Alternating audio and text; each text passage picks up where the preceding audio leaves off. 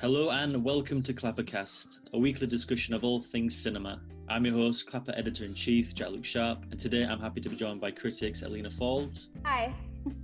George Lewis, Hello. Hilary White, Hi.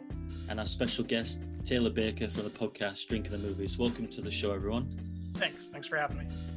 On today's episode, we're going to discuss Joseph Gordon Levitt's first leading role in three years, 7500, Josephine Decker's latest feature, Shirley, and Sundance indie darling, Never Rarely, Sometimes Always. Let's begin with a hijacking thriller, 7500. European 162, please report your emergency. European 162, what's your emergency? Marco? I'm fine. Okay. Just focus now. I'm bringing down the airplane. Yeah. Okay. European 162, what's your emergency? We have a 7500. Okay, understood. Could you explain what happened? Joseph Gordon Levitt is back on our screens for the first time in three years as pilot Tobias, who fights to maintain control of his airliner as terrorists storm the cockpit. There's a lot here to talk about with 7500. I don't really know where I stand on it, uh, which is obviously not the greatest of verb um, convictions to describe this film. Um, I'll start with the positives, and there's very, there's, to be granted, there's, there's, very, there's very few, but from what, what positives there are, that I, I must, I must give it quite strong credit. Um, uh, Patrick Vollrath, this is his directorial debut, and as directorial debuts go, this is a strong start. Intimate, claustrophobic camera work here. I think confined spaces are utilised nothing short of quite masterfully.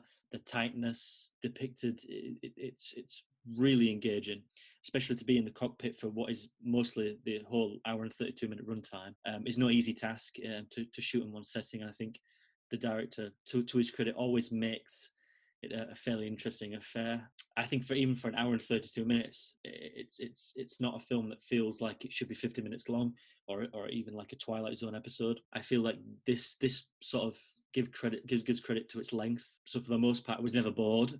Uh, I need to just clarify that. I think Joseph Gordon-Levitt, after having three years out of his little break, um, I think he showcases great weight. I think his skills there. It's like he's never never been gone his emotional conviction in one particular scene, which I won't I won't spoil for anyone who's who's going to go out there and watch it. I think he's, he's showing everyone what we've what we've missed. Aside from that, I have a few issues which are sadly major. It, it, it ultimately comes into one central point, which I think similar to a film I watched last year, Young Ahmed at Cannes. This film, for me personally, and uh, I'll throw this to the group because it'll be interesting to get everyone else else's take shortly, is that this film for me perpetuates the myth that all Muslims are terrorists. There is zero depth and there's lack of character on on these these villains. I, I can understand in a, in a contextual um, and especially in a screenwriting point of view where you don't want to give um, these characters particularly a voice or reasoning. I, I- can understand that because you obviously don't want to emphasize the, well, the terrorist action in question. However, th- there is there's this issue in Hollywood where it, it becomes you know in, in the 80s it was all Russians were fighting the Americans, all Russians were bad. You look at Rocky, you look at Red Dawn. Now you've got a, a, a- distinction of uh, we had it with North Korea for a, a few years, especially in the video game market. But mostly in this film, I, I understand that. I mean, to, to depict a terrorist in general is not an easy task for a, for a film. But this is such a blanket statement. I was quite patronised. I think that for what is most part a compelling little film, um, I just think it's severely let down by its motifs. For every direction this could have gone, it goes in the simplistic direction that's predictable, and I feel the, the, the Muslim terrorist is, is one issue, and it's it's a gigantic issue for me because not, not ultimately I- am I am I bored of that trope. I think it's it's it's slightly disingenuous now. I think we don't live in in a lack of a better word a black and white world. It's it's not it's not like that. Um, but I also feel momentum wise, and not to contradict my point about its running time, because for the most part, I, I, I was compelled, I, was there, I was with the film throughout. I feel like it's a film, and this is a strange comparison, but if you think about like Titanic, we all know the ship's going to sink. So it's the journey and, and it's it's the narrative A, A to B. How do we get there? And it's the weight of that narrative that keeps you willing to, to watch it throughout. And I think until there is a, a divisive moment, which I've, I've hinted at before with with another character that Joseph Gordon-Levitt evicts a, a, a quality of, of, of emotion from, I think from that moment on, um, I found it to be uh, to slow down quite immensely, and I found myself understanding that we were getting to be, and it's just a slow sort of drag to get there. Now, that's not to say that I wasn't involved in the film, I was, but I can't sort of detect whether it's me watching it because I'm captivated or because I'm hoping that by the end there's sort of a, a subverted expectation with the depiction of the Muslim terrorists in question. I don't know how anyone else feels. Um, I'll, I'll throw it to Alina. Um, how, how, did you find 7500? Uh, I hated it. um, like m- my family is Muslim, so I'm just like so tired of seeing like Muslim terrorist movies. I think I said after I watched it that it feels so 2005. And yes, like Muslim terrorism is still a thing, especially in Europe, but airplane hijackings are like not as much of a thing anymore just because of how much airport security security there is. So I was interested to see how they would do that and I thought it was strange that like the only weapons they use are glass and I don't know if I missed it but I don't know where they got the glass from. I also didn't like that there's no depth at all to the terrorists. They're just random Muslims. They're not associated with any like terrorist group or whatever. Like they didn't even make one up for the film. And I think that really perpetuates the stereotype that all Muslims are terrorists because they're not associated with anything. It probably, if like they had something to do with that, then they could at least like separate like Islamic terrorists from all the other Muslims. There's just nothing unique about it in that sense. So I, it's just like, it really upset me and I was really mad and I'm just really mad at that Joseph Gordon-Levitt would take this role. Like the film could have been done in such a better way. Like maybe if they had changed the like the identity of the terrorists or like just given them like something rather than like oh they're just Muslims. Because there's a part when the like not the young terrorists but like one of the older ones he's like talking on the phone to uh, like the air traffic controllers or police or whatever, like some authority figure. And he's saying like all the same old stuff of, oh, like we're Muslims, we hate the Europeans, the Westerners are terrible, blah, blah, blah. Like there's nothing unique about it and it just disgusted me. Kind of uh, agree with everything that's been said uh, so far. I think I think up way of describing it is kind of it's like non non-stop the film with Liam Neeson mixed with Captain Phillips mixed with uh The Guilty the Danish film about the uh, police officer on the on the radio call so you kind of got the the gimmick in this is that the the entire thing takes place in the cockpit and I think I think to be fair that works pretty well. I think it kind of gets a lot of mileage out of that. But some of the other things, so it kind of gets to a point, and Jack's alluded to this, where it, it switches and all momentum is completely lost by this one decision because you know you know where it's going to end so and kind of the way it gets there is it's not entertaining because the the the character the the villainous character is given no depth whatsoever which is which is which is why a film like Captain Phillips works because Barkhad Abdi's character in that is given kind of depth to you kind of realize his motivations he acknowledges what could happen to him but he's he's divided by this. The the character in this the name escapes me it's it's it's non-existent there's no motivation particularly he has no defining personal characteristics barring a thing shoehorned in in the last minute and to say it's like half-assed would be, I think, being kind. So it's got all of these things just amalgamated to a thing, and I, I think you're completely right when you said it sounds like it looks like something from 2005. I think it's it is out of date, and it's really surprising that Joseph Gordon-Levitt's come come back to this, especially when you see what he's uh, slated to appear in in the future. It's a it's a very kind of weird comeback uh, role for him. I do, I do think he's quite good in it, but yeah, it, it it's just it didn't really do much for me to be honest. I went in with totally different expectations of what this film was going to be. I thought it was going to be bigger and dumber and uh, something like uh, Air Force One, or I've seen some really really bad hijacking movies in the recent past, like The Langoliers, and uh, there's a TV movie that got RiffTrax recently, which was awful. It had like Anthony Michael Hall as the terrorist taking over the plane. So coming into this, I had very low expectations. Um, but some of the high points that Jack brought up brought up were uh, were very much in place. I think it's a good showcase for Joseph Gordon-Levitt's abilities, but it does slow down and runs out of a lot of steam in the third act, um, which is a big problem. And uh, the terrorists, I had a I had a problem with them because once it became apparent that it was just this religious I don't a religious reason, although it's not religious. Like the fact that it just became uh, a trope uh, kind of ruined it for me. Uh, if it had been left a little bit more ambiguous, or we just never knew what they wanted, I think I probably would have been able to um, go with that a bit more. But considering how tense it was, and that it's kind of like a, you know, how there's like bottle episodes for television shows, it's kind of a bottle movie. I think that um, George was mentioning the movie The Guilty earlier, and uh, there's other movies like Locke or um, The Stand Up at Sparrow Creek, where it all takes place in one one setting.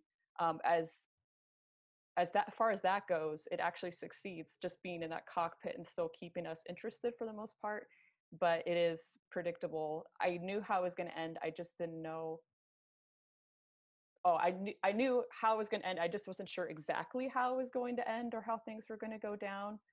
And uh, like like Alina said, the the Muslim terrorist thing is is very problematic. Um, in fact, I would recommend. There's a documentary on Kanopy right now called "Reel Bad Arabs." Real spelled R E E L, and it's completely about how Hollywood has taken just Arab culture and turned it into you know the new kind of perpetuated villainy that exists in uh in films. And so seeing that happen in this in 2020 was just kind of like uh, we need something else. Uh, if it just been guys hijacking a plane i think that would have been more effective than um the religious subtext. It's tired it's old it's bigoted it's it should be over by now. Sure. So I'll be the uh, the canary in the coal mine, saying I don't see what you guys are seeing a little bit, um, and that I think this showed a, a true level up in form from his previous short films from Patrick Vollrath. Um, I think his earliest short film was uh, maybe three minutes in 2012, 2013, and he kind of stitched together um, the the feeling of absence, and this instead, you, you know, as it evolved, became um, a little bit more um, nuanced than I'm hearing how you guys interpreted the film. Maybe I'm wrong, but I, at the end of the film, had found that I didn't know what was going to happen, um, and I felt bad. I felt like we became the enemy. We being the collective group of people um, who identify with the group that isn't the, the terrorists, I suppose, in this film, when he's shot after he expresses an idea or a, a feeling of remorse, of empathy, of he doesn't want this. And I found that to be kind of shattering. I do agree that the, like, somewhere in the last third, after the glass is taken, which was creating the tension, Joseph Gordon Levitt has glass stashed there's tension the glass is taken basically everything after that falls off for pacing.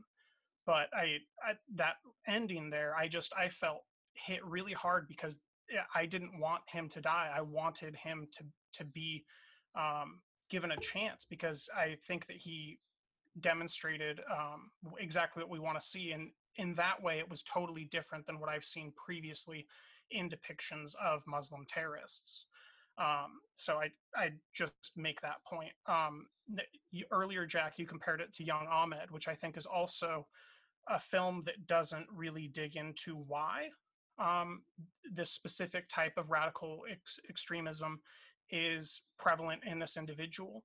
But it does create the socio um, circumstances that led to that. His cousin um, died doing that. His father has passed on, and the person he's getting paternal attention from is a local imam and I, I think that without like you don't need to go into the exact descriptors in a hadith or or go into exactly what is the reason for why this belief is. You can just say that sometimes this happens and it's very unfortunate and they're humans and we have to treat them very very um, empathetically. And you know in the uk you guys have Maajid Nawaz heading up quilliam which has the exact purpose of de-radicalizing muslims um, that do have that extremist tendency, like Maajid did um, when he was de-radicalized in an Egyptian prison uh, over the span of years. So I, I don't know. To me, this was a lot more empathetic than it sounds like you guys saw. I, I do have problems with making Muslims an enemy repeatedly, all that stuff. But I, I did find a level of empathy here that I, I didn't hear from you guys. Uh, actually, I agree with some of the things that Taylor is saying. There is more of a reach for empathy, and particularly the actor who played the youngest hijacker. His name is Omid Mimar or Mimar. I'm really sorry if I'm mispronouncing his name, but there is a, a part in the film where it's just him having an anxiety attack or mm-hmm. a full-blown panic attack for like several minutes. Um, and that is a turning point in his character where he realizes just the seriousness of what has happened and what is going to happen. And uh, I have to give him and Levitt credit because definitely the both of their performances are very spot on and actually very very visceral and bigger than what this movie is. It's almost a shame like you wish that you could take what these men are capable of and see them playing a scene together in a totally different context. But yeah as far as empathy goes especially with the youngest hijacker the other two are caricatures and we don't know as much about them. Um, it does make the end scene more poignant um, and the ending a little bit more of a gut punch.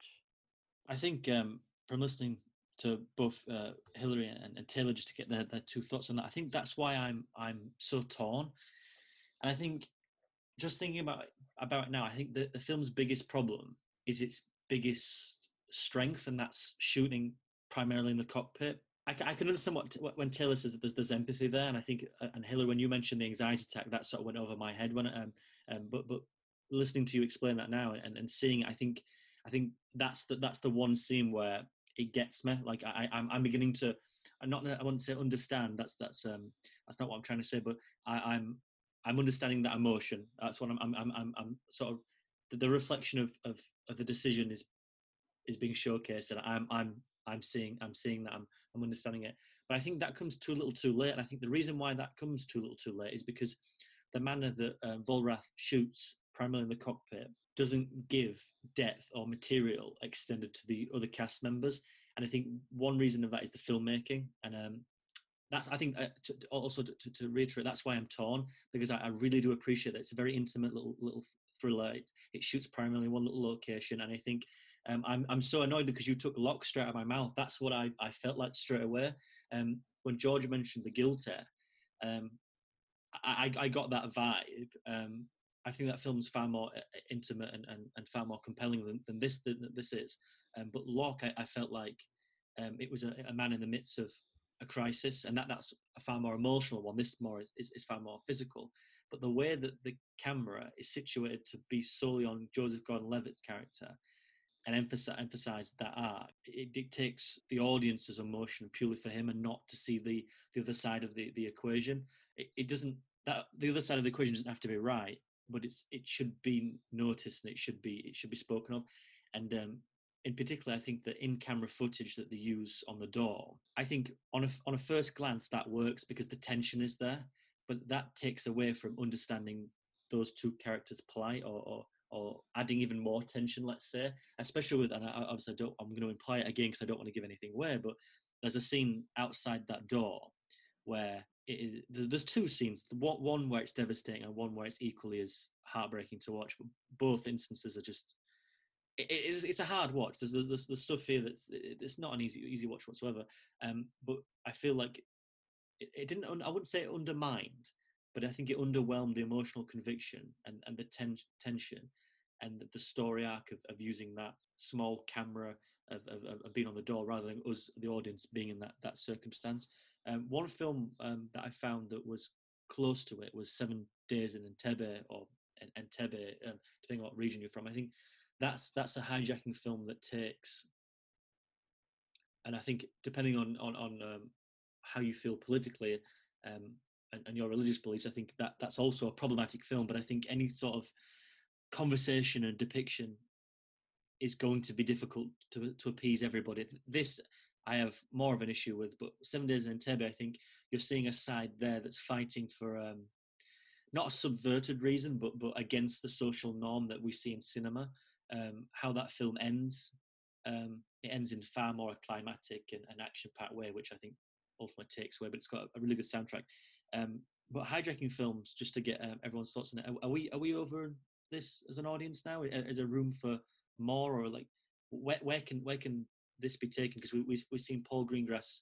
Um, I wouldn't say reach the climax of, of, of with with Captain Phillips, but uh, as a filmmaking standpoint, is there anywhere that we can we can be subverting of our expectations? Is anything compelling out there? Um, just throw that out to the group. Anyone wants to take take first? Topic on that. I guess I didn't mute, so I'll go ahead and go. Um, I mean, Red Eye, right? Like Red Eye is the classic Cillian Murphy, Rachel McAdams, fantastic hijacking film. So I think the horror premise is the the premise that I want to see in hijacking, and I don't care what's being hijacked. You know, there's um, as much as everybody hates Michael Bay, it's a very fun ending in Six Underground when that yacht is being hijacked by our heroes there's fun motifs to do with hijacking.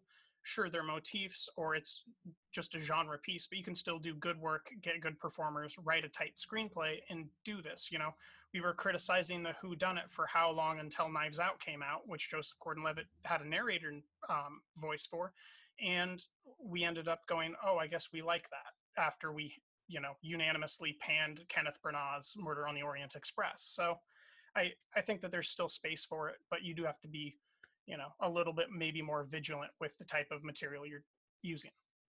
Um, I would say that it's hard for me to say that because I think hijacking films or that kind of stuff is just not really my thing. I feel like I have to mention United 93, which I, I believe is also a Paul Greengrass film. And although 7500 is different, I did see some similarities as far as, you know, like no score, only ambient sound, it's just focusing on the people dealing with very stressful situations. And unfortunately, in this particular film, 7500, the passengers are pretty much um, off screen, but you can hear them being um, traumatized and uh, see little bits and pieces of what they go through. Um, I think in that particular context, as far as like fear or really having to face what that might be like in the moment. I think 7500 succeeded at it, which was like, you know, you've seen the footage of what Levitt is looking at. You're just kind of, you feel sick. Like, I can't believe that I'm about to see this. Um, but hijacking films in general, from from my point of view, I've never really enjoyed them. I mean, it's it's the same with United 3. It's not made to be enjoyed, but I really respected and liked United 93. So who knows? Maybe somebody will come up with something that's not snakes on a plane or something like that uh, that will uh, shake us all up, like you guys mentioned with Knives Out. But until then, I think that it's a genre that should be left alone. I think by its very nature, uh, hijacking is kind of sent itself up for limited possibilities, especially if you're going to set it on a plane. I mean, there's not many avenues it can go down, especially with the end. So, uh, what you kind of have to do is just find a unique selling point. And with this, to be fair, it has obviously the kind of gimmick of uh, shooting it from the cockpit. But uh, I mean, I think these gimmicks only go so far, and what actual purpose do they serve beyond kind of own thing? Like, if it's at some point the gimmick's going to wear out, and then you do actually have to do something with with screenwriting. So, I, I think kind of Captain Phillips is the best recent example of it. Obviously, it's kind of holds more weight because it was a true story and you have a much bigger kind of surface area to to play around with. But yeah, I, I think I'm kind of done with with hijacking films, especially especially on a plane.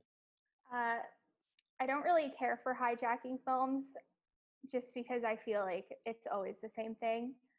And like, yes, the cockpit being like the entirety of 7500 is unique, but I did get tired of it. And going back to what you guys said about like at least the youngest terrorist was like empathetic. I guess I just didn't feel that because it's just so exhausting to see like stereotypes of Muslims over and over again in media. Like I just hate it. It's so frustrating. Like just to be like a Muslim girl like in society is literally the most annoying fucking thing ever. Like it sucks in dating, it sucks in like making friendships. Like everyone thinks you're weird, especially like where I grew up. I grew up in like a super super like white Christian town because my dad's white and my mom's like the Guyanese one. Um, like I'm just so tired that like every time something comes out about Muslims, I just feel like just knock it the fuck off. I'm so tired. Like it feels like you're making my life so much like worse and like more annoying because people are gonna see these things. Then I'm the one getting asked like, well, are all Muslims like that? What do you think about this? And like, it's not my job to like entertain your questions. And like every time something like this like comes out, that's what happens. Like whether it's like a movie or like a real life event, like I am tired of being the one dealing with it. So like, oh, just I I hijacking films just need to just get lost.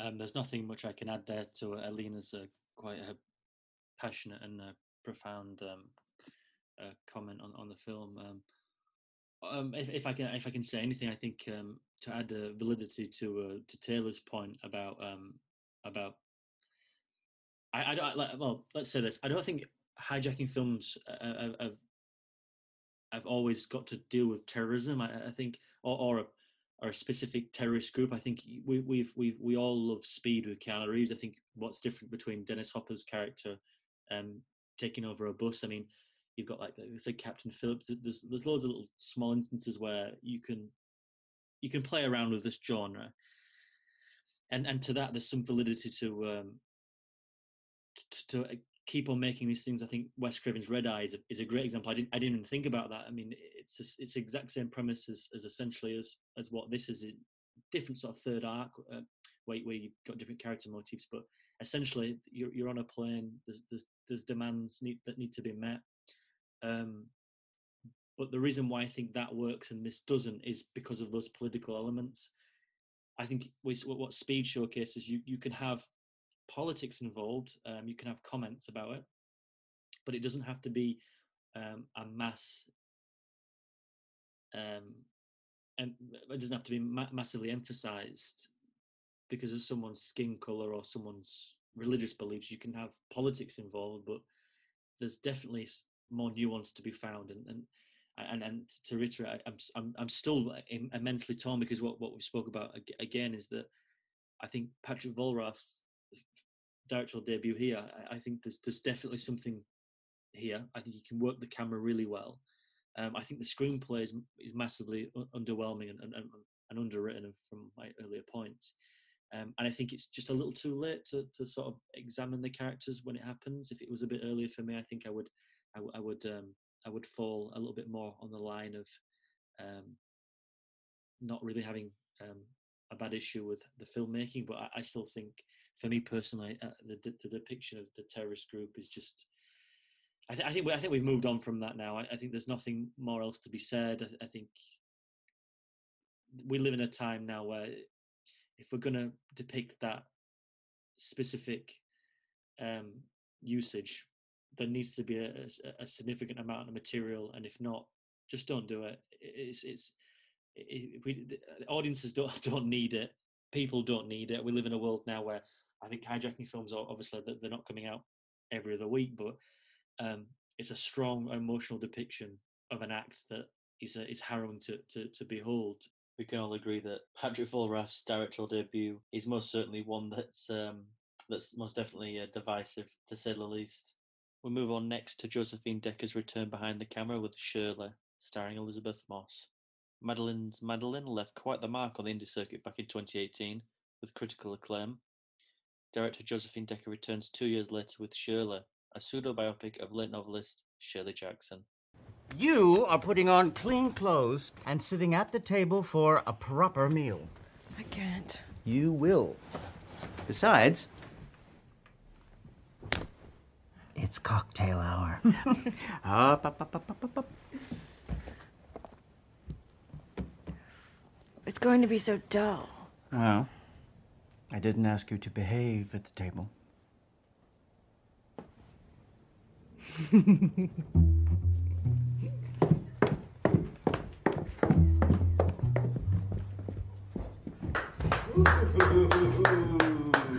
oh, gorgeous slab of flesh. Oh, it was nothing. Yeah.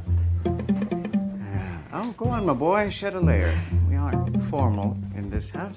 Often thought about participating in the Native American ritual of the sweat lodge. Often. Why, yes, dear. But then I learned you have to crawl through a dirt tunnel under the ground and sit naked buttocks to naked buttocks with a dozen other men while some shaman stokes a smoky fire maintaining the 100 degree heat and peddles some noxious root tea that inspires hallucinations. Oh. Famous horror writer Shirley Jackson finds inspiration for her next book after she and her husband take in a young couple. Hillary, you reviewed Shirley over at Clapper. Is this going to help cement Decker as a definitive talent? Well, it's hard for me to say because I have to admit I haven't seen um, Madeline's Madeline, um, so I can't really compare Shirley to her previous efforts. Uh, seeing Shirley by itself, though, uh, I would definitely say that Josephine Decker's career is not over by a long shot. Um, there's quite a lot going on here. Um, it's a very it's a film that's kind of packed to the gills, and I mean that in a good way. There's a lot going on.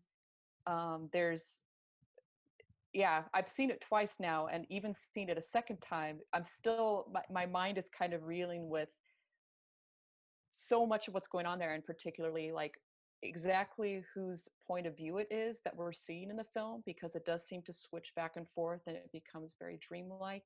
And there's also a lot of debate about what we see that's real, what we see that's written, and what we see that's um, actually happening in the narrative.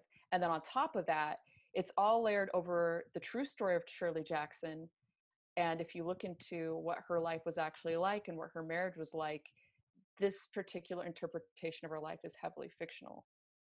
Um, there's a lot that's um, that's been taken out. For example, Shirley and uh, her husband Stanley had children, but they were written out of the film. There's no couple um, that lived with them. All these sort of things. So it is kind of it's an interesting exercise and what i think that they were going for here was trying to turn shirley jackson's life into a shirley jackson story and turning the kind of ghost-like elements of her writing and the horror parts of her writing and trying to insert it into her marriage and how she handled other relationships that she had with people. And i have to say from a personal standpoint the entire atmosphere of the film is extremely poisonous.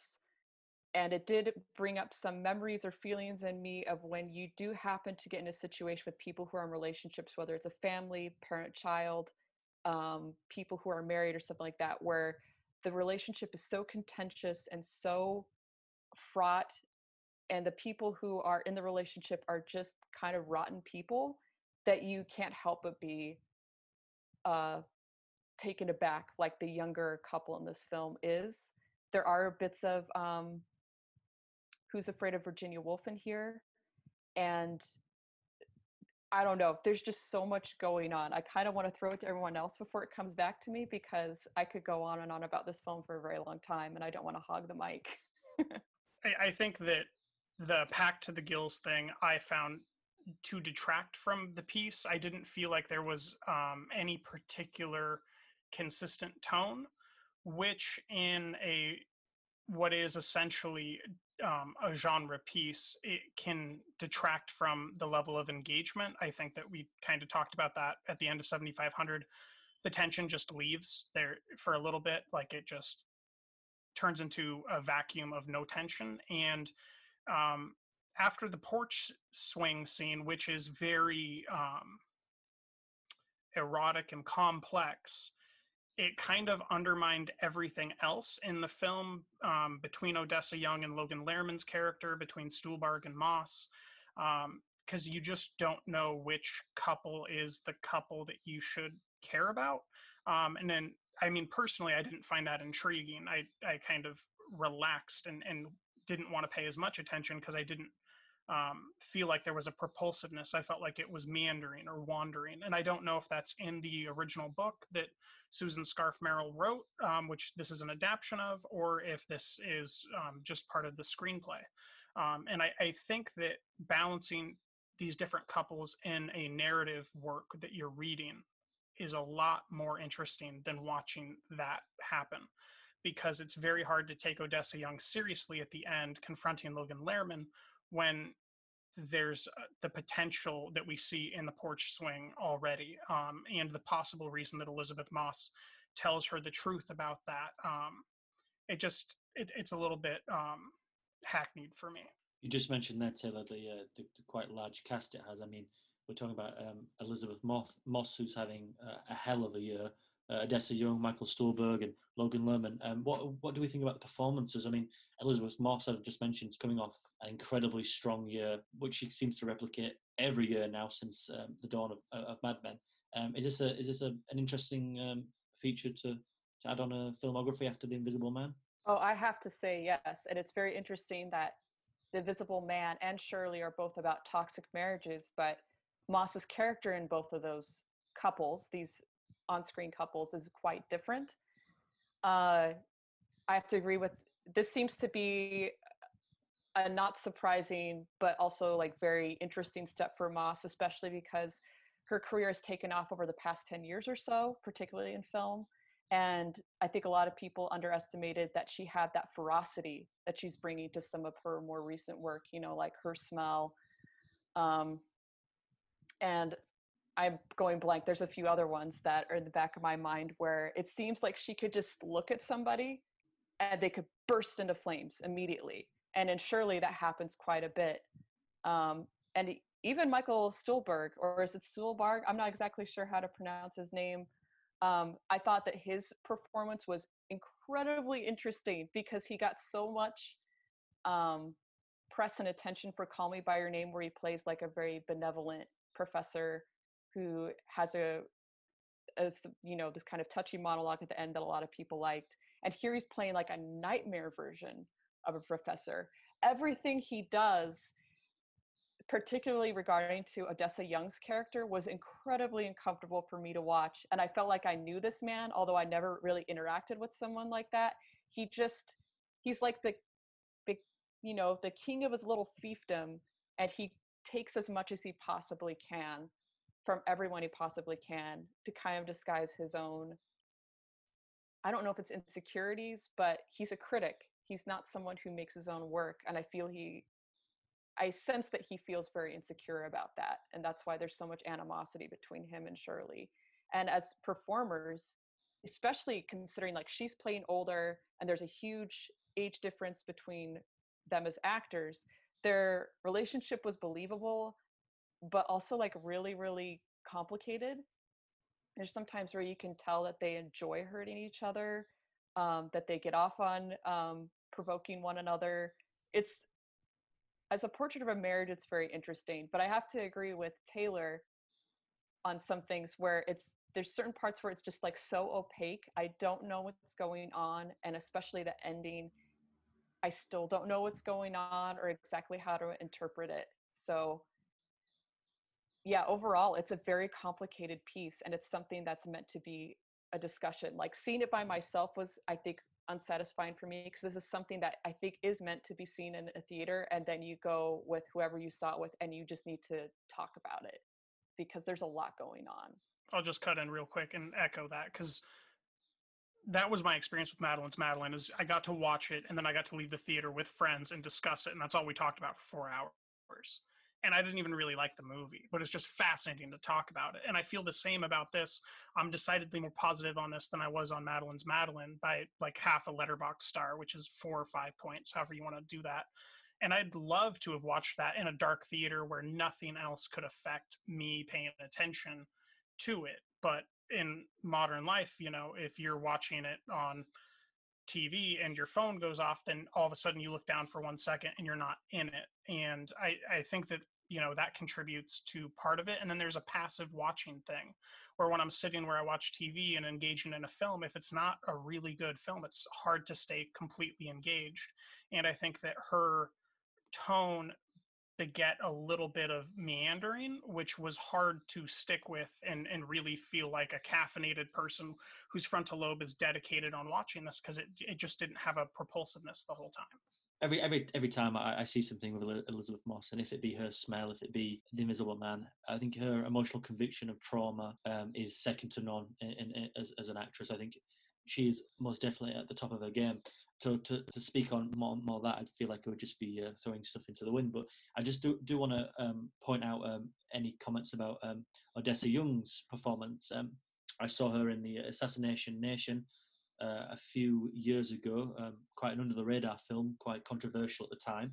She was sort of in a small ensemble, so there wasn't particularly anything to, to to, to, to, highlight. But she's currently shooting Tokyo Vice, the Michael Mann TV series at the moment. Is is there something there definitely that we'll see in the future, or do you think Odessa Young needs a film on her own to showcase her talents as, as an actress? That's a good question. This is probably like the third or fourth film I've seen her in. I've seen her play more ingenue roles, um, smaller roles where she's like played someone's daughter or um, or something like that. And I did see Assassination Nation, which she plays someone who's very carnal, and it's a very cartoonish film. And this one, I think that it was kind of hard for me to say because she did seem to be cast well because she is in a way playing more than one character.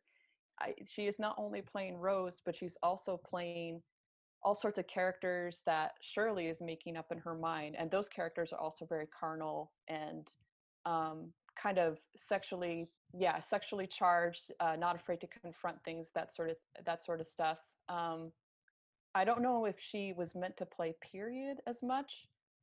I'd say that she has potential I, I it'd be interesting to see her shouldering a film completely on her own if it was the right thing but if especially in scenes where she's with moss you can't look at anybody but moss which is pretty it's a pretty radical thing to say because mm. we're so used to gravitating toward like prettier faces or more conventional faces, which Odessa Young is, but you can't look away from Elisabeth Moss ever. And she's not a conventional looking person. She's got her own kind of charisma and everything. So she's definitely overshadowed in this film. And so it's kind of hard for me to to say whether she has potential or not. So short answer, maybe I think that part of the reason that she is subservient to this film or, or plays second fiddle to Stuhlbarg when he's in the room or um, Moss is the very character who is meek and developing her voice of agency throughout the film. I didn't get the sense that she can shoulder an entire picture, but if you tell me that she's the third main lead in a 10 episode arc from Michael Mann, then that tells me she's about to go to acting school at an unparalleled level. So after this, anything, I mean, after Tokyo Vice, anything could be possible um, for her. She definitely has promise. And if she gets to develop as uh, an actress who gets to play an arc and really feel everything out, I think that um, the sky's the limit if that's her opportunity. That's great to hear. Quickly touch on Logan Lerman then um, as a comparable to uh, Odessa Young. Um, look, we, have seen quite a range of uh, of a filmography recently from uh, Lerman, who's been in a multitude of uh, blockbuster independent circuit. Have, have, we got any thoughts on on his performance? Is he lost in the fiddle like Odessa Young is, or do, do we think it's not necessarily his his film to take uh, central reign of? I, I, would say that it's definitely not his film to take central reign of. Um, and I also I'm very mixed on Logan Lerman. I really liked him in Perks of Being a Wallflower. I really liked him in Fury. I liked him as Percy Jackson.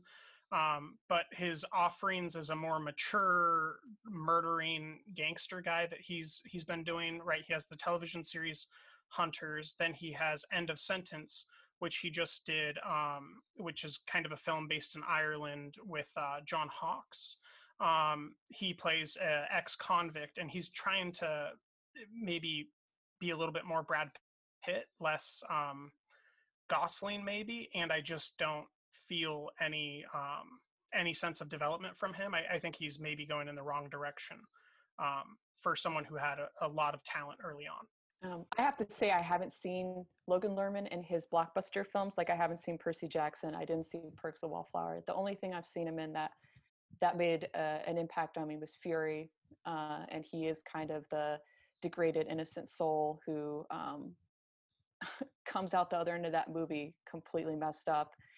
Uh, I think that part of what he's going to have to struggle with as an actor, and of course, like I'd assume you'd never hear this, and he's already aware of it, is his face. His face is very, is very young. He kind of has an innocuous look to his face. So I think it's very easy for him to get cast in certain things.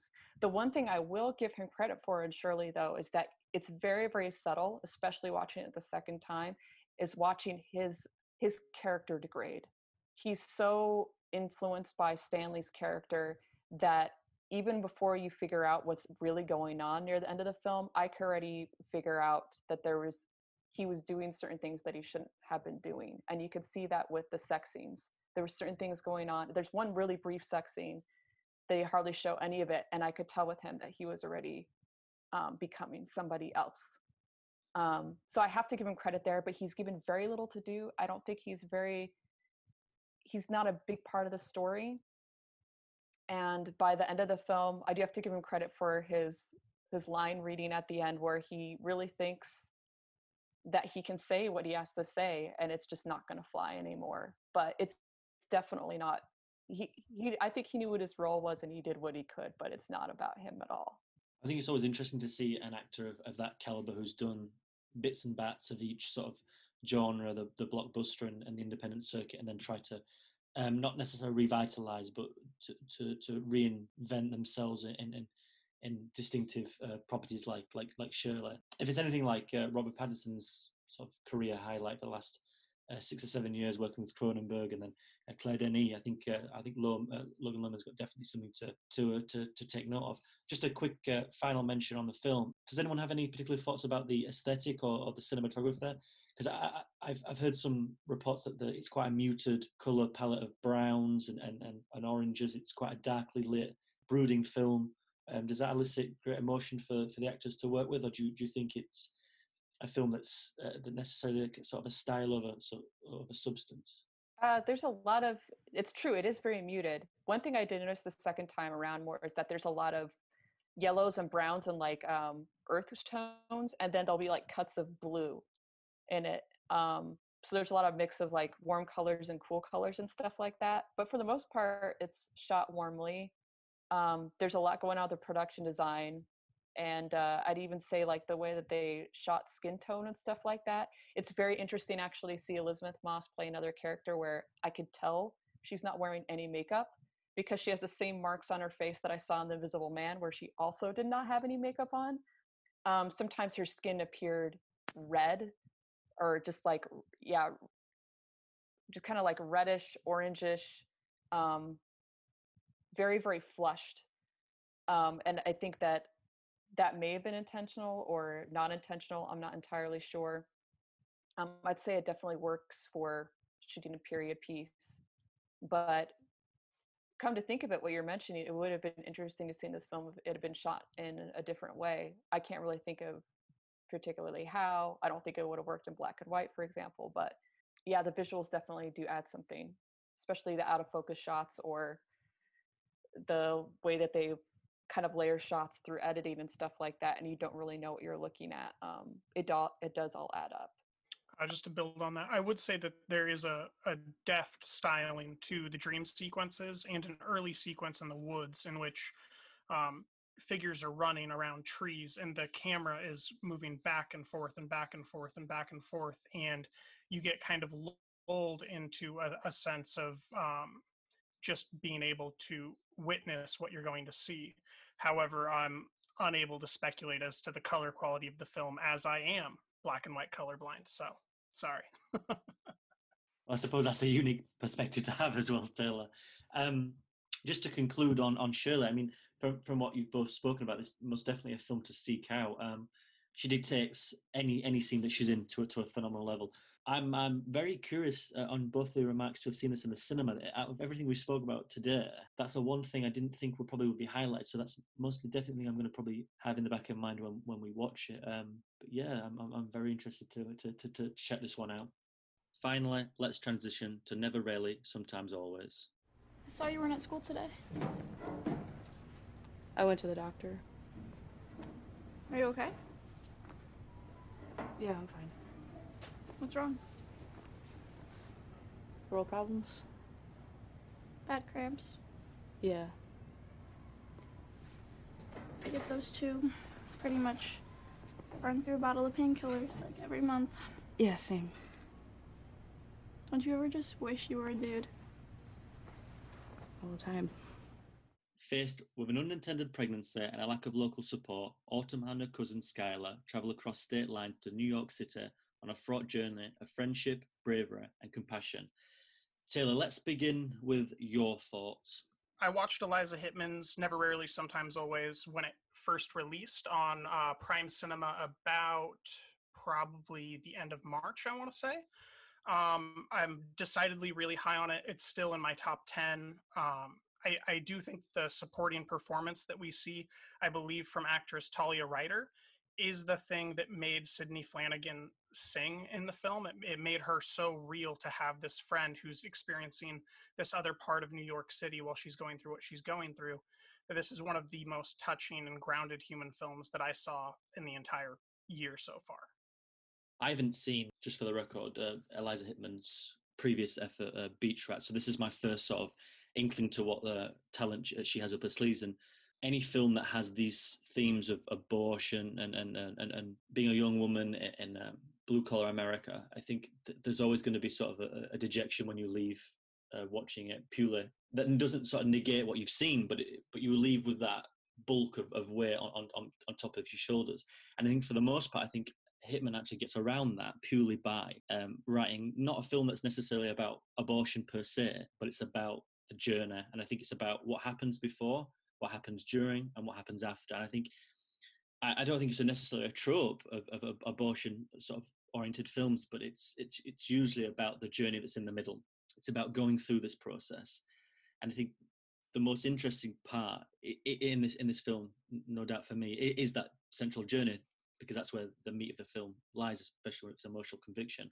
But I, I was so taken back with how, not necessarily how how uplifting it can be at times, but there's a really great balance here between devastation and and, and, and what comes from that how sometimes when things break apart you you can more or less see the pieces to put back together if that makes any sense there's a lot lot here i i, I adore and I, I say that with the utmost respect like i adore mostly every sort of filmmaking element um, Hittman does. I think the 16 millimeter like stylized film grain it's it's so reminiscent of like 1970 cinema, the independent circuit. It's it's one little subconscious feeling where it, I was sort of ingrained by it all purely for its aesthetic. The filmmaking aside, I think it's edited really well. I think it's slow, it's stoic, and it has to be. But I, I compared it um, what during what while I was watching it to uh, Kitty Green's Assistant. So a, a slow, almost silent protagonist like Julia Garner's Jane, uh, in the assistant, but there's an unseen antagonist. I think sometimes that can work and sometimes it can because you need that cinematic qualities. Like you need something to root against, and here it's there's not that's not necessarily present, but it's more of an antagonist of themes, of of of, of futuristic intentions of of, of being cornered. Uh, so I think uh, Hittman sort of plays really well with that. I felt it was almost a bit depicted in a horror at times. I don't know if anyone would necessarily agree with that. I, I wouldn't say drama is necessarily the key genre here. I think it plays much like like a horror, very similar to uh, Julia Garner's um, performance of Jane. She's not necessarily interacting with others, but more of like a stoic representation of, uh, of, of tragedy. Like it's almost an internal. It's like almost an internal visual monologue, if that makes sense. I know that's sort of creating a whole sort of uh, analogy of that, that might not make any sense, but I came away from this not only devastated, but as as I mentioned before, but I was highly surprised of how they balanced the tone here of not being a, not being not being a film that I walked away from that I would never want to watch again. Which these sort of the films I I tend to sort of have a have a viewing, really take it out of me and, and walk away and think I, I, I adored that, but that's not something I could watch again. Whereas Hittman sort of I don't know. I'm trying to put it into words of how sort of like singular elements, but I think because it works as a whole, I'm trying to analyze it and find those little small instances where how she succeeds in this. And for me, I, I can't, I can't, I can't really in particularly see certain elements. But all, as an all, I think this is a film. Um, as you mentioned, Taylor, this is a film that will undoubtedly be in my top ten by the end of the year. The point that you're making about how you normally wouldn't want to rewatch a film like this, right? That's a film maybe like four months, three weeks, two days, um, which it has one of the most brutal I mean, scene you could pick any number of scenes and they're all brutal whether it's the dinner table scene or the um, the miscarriage scene in the bathroom. The the horror elements that we see here i think are like you said a depiction of a monologue but rather than the monologue of sidney flanigan's character or the monologue of talia ryder i feel like it's a monologue directly from eliza hittman who has players in like what we would classically interpret as like a dramatic monologue in which there's a horror element. You know, when she's in the clinic and told that they can't perform the abortion here, that hits as hard as any jump scare because you know what that entails financially and you know what they already did to get the money to get here. You know the risk that they're at in the city. Um, and then that payoff is this slow, brutal scene as uh, Talia Ryder's character is behind the pillar and she reaches her hand over to touch her while she's making out with that guy who she doesn't want to for money. Um, so that there's a distinctive horror element that I would I would still say that this feels like a dramatic piece, and like you said, a monologue, but more of a dramatic monologue from the creator rather than any particular character. The thing I really liked about it was there's this kind of push pull the whole time. It feels like it's kind of trying you're trying to get close to um to autumn, but all the all the while maintaining this this distance throughout the whole thing. So there's a kind of a lot of close-ups throughout the whole film, and then they're punctuated by kind of where the camera draws back. So when she's she's traveling on the bus from Pennsylvania to New York, you've got the reflections coming through the windows, and then as as soon as you get to New York, it's kind of in your in your face again, like really, really uncomfortable. And I was kind of saying earlier, uh, by the end of it, you, you're wishing both Autumn and Skylar just to get some sleep. It looks so beat up, and you kind of see the marks by their eyes. And I think it's it is really uncomfortable watching. I definitely get the the horror vibes from it. I do agree with you guys that it feels like a horror movie just because what Autumn and Skylar have to go through is one of the most like horrific choices or like one of the most horrific experience that like a woman ever has to face and it's just so devastating like the entire movie that she's trying so hard to just have the abortion like she knows that's what she wants. And like the clinic in Pennsylvania I got so angry when she asks like about an abortion the first thing a nurse shows her is like an anti-abortion propaganda film. And like the way that throughout the film it's just so difficult to just get what she wants and what she needs. It's just the worst thing ever. Um, like I live in Canada and in Ontario. I've never experienced it, thank God, but I've I know people, I know girls that have had to go and like get abortions and whatever. And it's much easier for us here, but it's still one of the like worst choices you ever have to make and i can't imagine how much worse it is when there's people telling you that you're a terrible person that you're killing a baby and all these things so like for me the pennsylvania clinic scene was like the thing that made me like the angriest it's really interesting hearing all your different points of view but it's so interesting while processing everything you're saying i realized like I was like, I don't even know what I'm going to say anymore, even though we were just talking about this. Um, I totally agree about the comparison with the assistant in that both of them are very quiet films they're very devastating films i'm not sure if i'm remembering very accurately but it seemed like there wasn't very much use of music or score or anything, it really feels like you're in that experience in in both of those films, but particularly with um, Never, Rarely, Sometimes, Always. There's almost a documentary feel, like we're seeing something that we shouldn't see, even though it's a very, very real reality.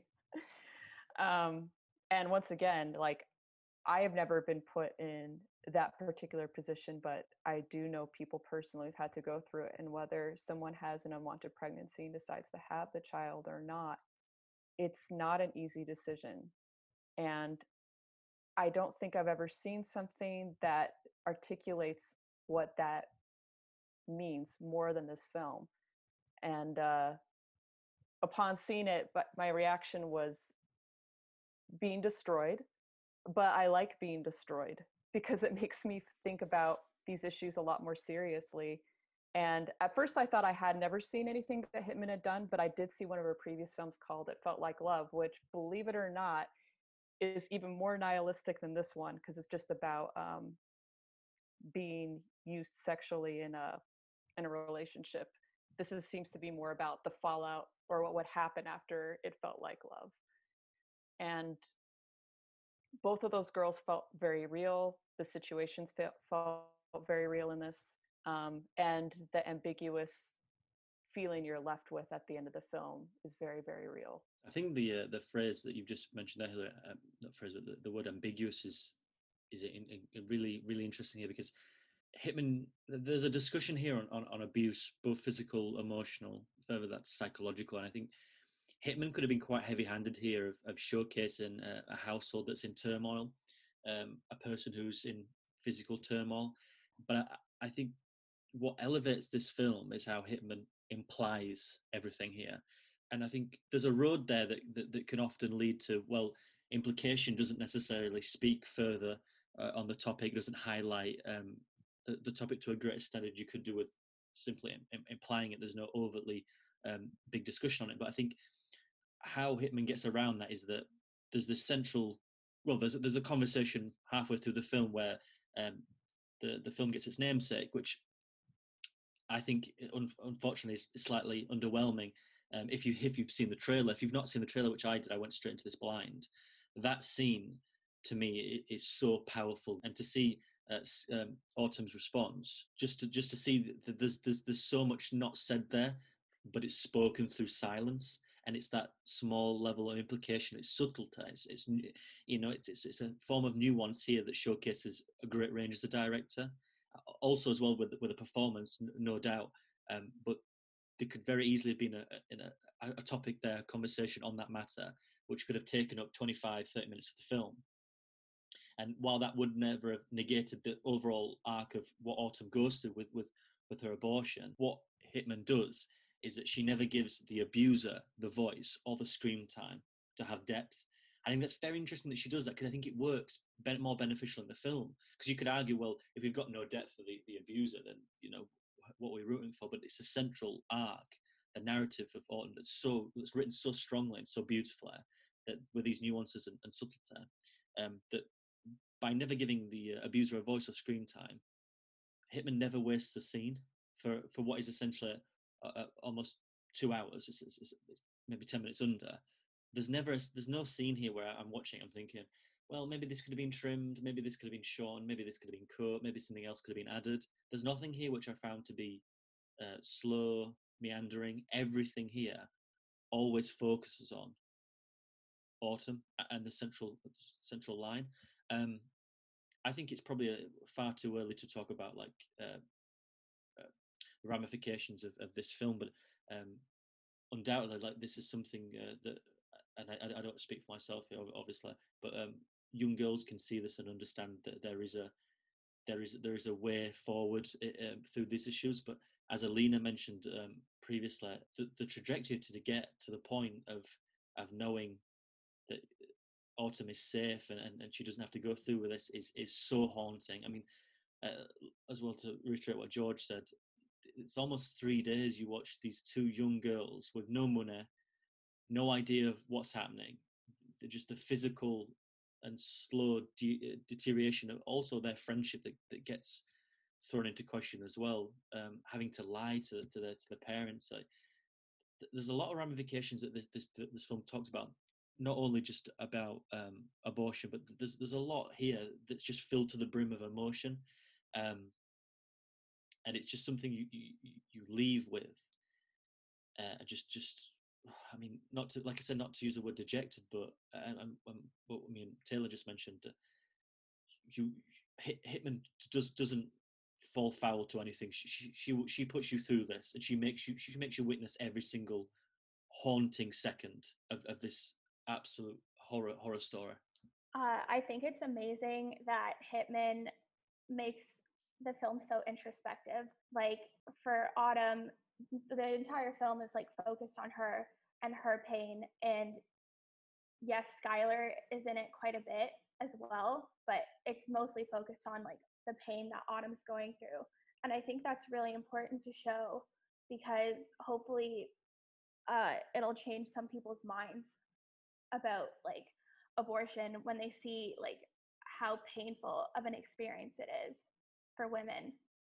So, like, what Hittman does with the film, it's just such a raw look at the female experience, and she handles it like so delicately. And I think like the film is devastating, but it's also really beautiful. I think picking up on um Jack's point about the abuser kind of being almost faceless in the film, kind of since it's since I've watched it and read some theories, we've obviously seen like theories about was she kind of uh, abused at home? Is is that is um is her stepfather kind of the, the parent of the the child? And it's it's never these things are kind of never laid out in the film, and I I think that's where it really works. It doesn't want to give a voice or kind of agency to to the abusers. It's it sticks with with the victims, and kind of the the, the end scene where we see. I mean, it's mostly on Autumn's point of view, but we get the the scene at the end. I don't really want to go into it too much, but the abuse is flipped onto to Skylar, and uh, Autumn kind of helps her out, and they don't even say a word to each other, but there's a shared kind of acknowledgement of, of the pain they're going through, and it's it's the same when the when Skylar finds out that Autumn's pregnant, she kind of sees that um, her bra strap's like kind of tugging on the skin, and then obviously follows her upstairs. And I think what Hittman does is manage to keep it mysterious, kind of certain things, and keep you, as I was saying about the push pull, it keeps you at a distance. But those you get those rare kind of moments where you you get into the characters' heads, like where the uh, the title of the film comes from. Up to that point, you're you kind of wondering what's going through Autumn's head, but in that scene, that is where it it unlocks the whole film, and I think it's it, where it where it really flourishes. Just to add on to, to George before I throw it back to the group once more, and then, then we'll move on.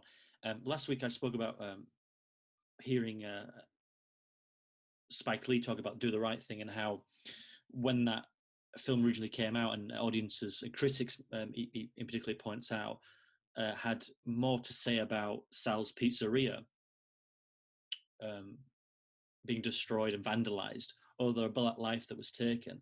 I think the comparison here can be said as well for the implication of abuse that you mentioned, George. There's a, there's a there's a faceless um, abuser here, um, and I think the the way Hittman goes about it is that uh, by not showcasing a villain, that the film, like I've just not to reiterate myself again, but emphasizes Autumn story, and with that heightens uh, uh, Sidney Flanigan's um, quite frankly like astonishing performance.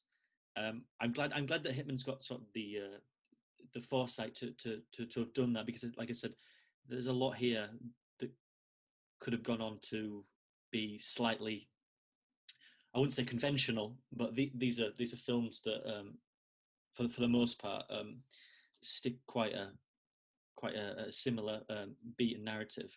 Um, but just to, to move on again to uh, Sidney Flanigan um, and, and Talia Ryder, I mean, these are performances here that, that are quite astounding um, for the, for the young age they are. Um, that there's there's emotional depth and, and conviction here that that is simply um, superb. Flanagan, in particular, showcases, especially in the scene of, like I, have mentioned beforehand, uh, about the uh, the film's namesake.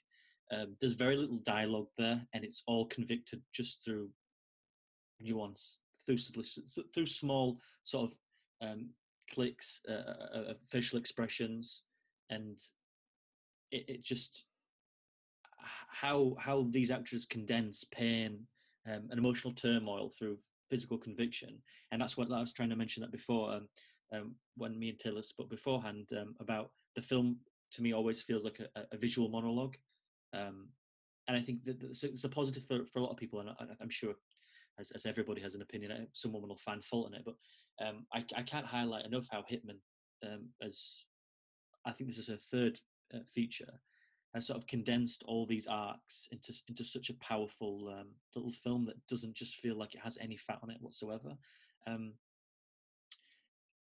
I think Hittman also handles um, uh, the female eye really well as uh, as well. I think I think how she convicts how men are depicted here, I think people will will have an issue with.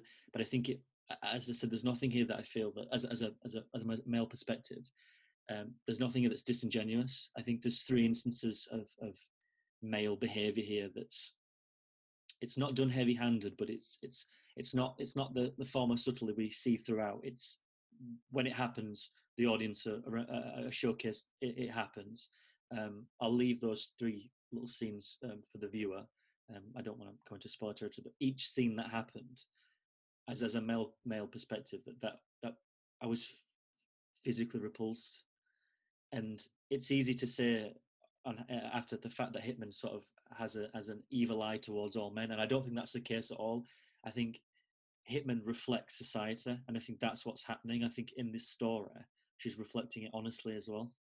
Just to throw it back to the group, uh, anyone else uh, uh sort of any final uh, comments to say or yeah, I was just going to add on the kind of uh, if people find fault with the depiction of men. Uh, I think especially in the case of uh, Jasper, who's the, the the boy they meet on the bus. I think some will kind of say, "Do you have to represent men in this way?" But the the point of it is that they they shouldn't even really be on screen, if you know what I mean. Like if, if Jasper goes about his way, uh, kind of just goes about his day, he wouldn't even be in the film. So naturally, the the kind of if you, for lack of a better word, the the good male are the ones who don't kind of intervene with Autumn and Skylar's life. They're just going about their day to day business. And I, I think that's the point. I think there's a distinction to make between what what is portraying on screen and what what it kind of should be portraying on screen. Like they should they shouldn't even be there really, but unfortunately they are. And that's a, a reality that they have to face. I agree with George. That's something that really sticks out in this film, and there is a big difference between, in my case, from my personal perspective, between the men that are depicted on screen, which I have to say, sadly, I'm familiar with. You know, you do encounter men like that. And then I think about the men that I interact with on a daily basis or the men that are in my life who are nothing like that at all. So I do know in my real life, there is a huge distinction and you can encounter both. And this movie just kind of concentrates uh, specifically on that particular situation. And especially when girls are vulnerable, this is just kind of um, a personal theory here and also for my life is that the more vulnerable a girl is the more they attract that kind of behavior. It's kind of like this strange thing like it's almost like they can smell it on you. So the fact that they were the ones who got approached on the bus by jasper didn't surprise me at all. Um, and uh, i think very much i mean like you guys were saying before the abuser is faceless. It's not necessarily about him. Um, it's more about the fallout from whatever incident happened or whatever that relationship is. And I think another aspect of that scene that we keep coming back to that's so powerful, where she is having to answer those questions, is because I think that's the first time that she is realizing the relationship is abusive. And I think it's the first time she's saying it out loud. And once that starts happening, you can see it on her face that it's becoming real, and the audience is feeling that it's real. And I think that's why that particular scene is the crux of the film. Everything kind of revolves around it and goes off in a specific direction after that because she's also realizing that there's a problem going on. And that's what makes the ending ambiguous for me personally is once they get home, are things going to get better? To emphasize uh, to, to, to, your point, Hillary, I think um, vulnerability is a word that that ultimately defines this film. I think it's it, it's a it's a not it's not an easy watch to say the least. It's an important film. It's one that um, needs to be consumed by both uh, uh, by both um, male and female uh, to truly understand that there's implications of just small actions that uh, cause uncomfortable uh, results.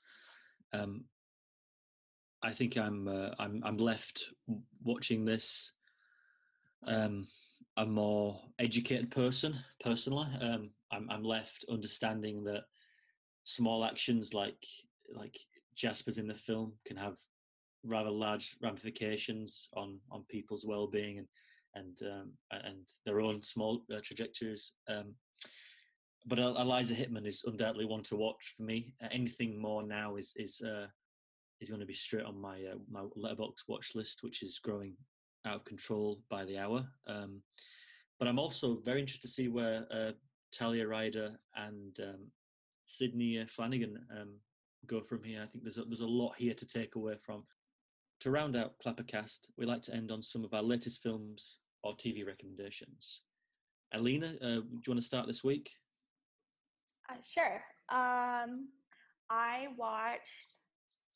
Well, okay, I watched Prince Avalanche yesterday morning on because I'm trying to like use up my credits for that, uh, and it had Paul Rudd in it and Emile Hirsch, I think his name is.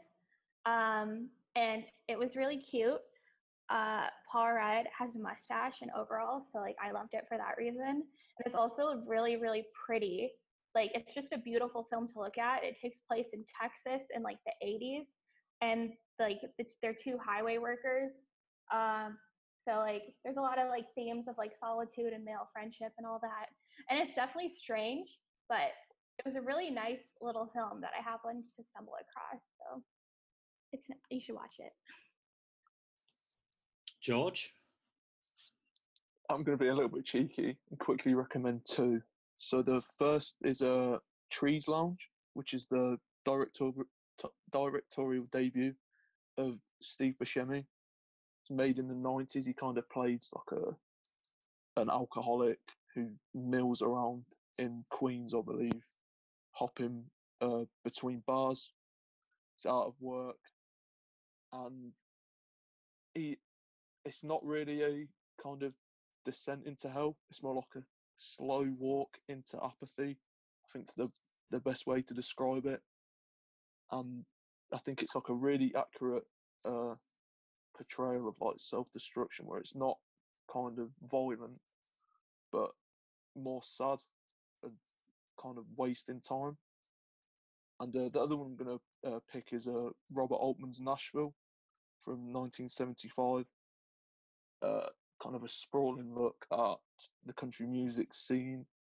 Numerous players in it, like I think 24 characters. So you kind of got uh, an up and coming like, musician who can't really sing, two warring uh, kind of country stars. You've got the old older guard, and uh, a BBC journalist played by Charlie Chaplin's daughter.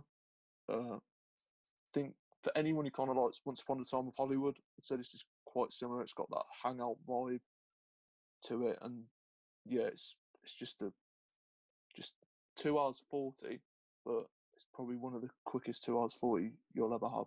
Taylor for one recommendation this week, I would recommend Derek Cianfrance's I Know This Much Is True limited series on HBO, which is an adaptation of a novel. He previously made Blue Valentine and The Place Beyond the Pines, and this is a six episode arc uh, with Kathryn Hahn and a, a huge cast of characters from Imogen Poots to Rosie O'Donnell. Each of them are turning in some of their best performances, and Cianfrance is back to the heights that he achieved with um, The Place Beyond the Pines. I couldn't recommend it more. Hillary? I've got to agree with the recommendation about uh, I know this much is true, uh, but my recommend recommendation for this week would definitely be this uh, this documentary called "There Are No Fakes." Uh, I saw that this week, and it really blew my mind. At the very beginning of the documentary, you just believe it's going. It's about um, fakery, and specifically revolving around this uh, Canadian Indigenous artist Norval Morrisseau, who uh, was quite prolific during his lifetime, but afterwards it was discovered that a lot of the paintings that were circulating in the art market might be fakes. So at the very beginning of the documentary, it's kind of examining that and it kind of throws all these players at you and it's really confusing, but eventually sorts everything out and it becomes this really devastating look at where these fakes came from. And I don't want to say much more because it will spoil it, but uh, definitely worth watching. Um, but it's bit on the heavier side. If you want something lighter and completely out there, that's I watched it recently and I was just like, I have no idea what's going on, but I was laughing the whole time. Is this little movie called VHYes, which is completely shot on VHS and beta, and it's supposedly a 12 year old recording over his uh, parents' wedding tape, and it's very very strange, very very funny.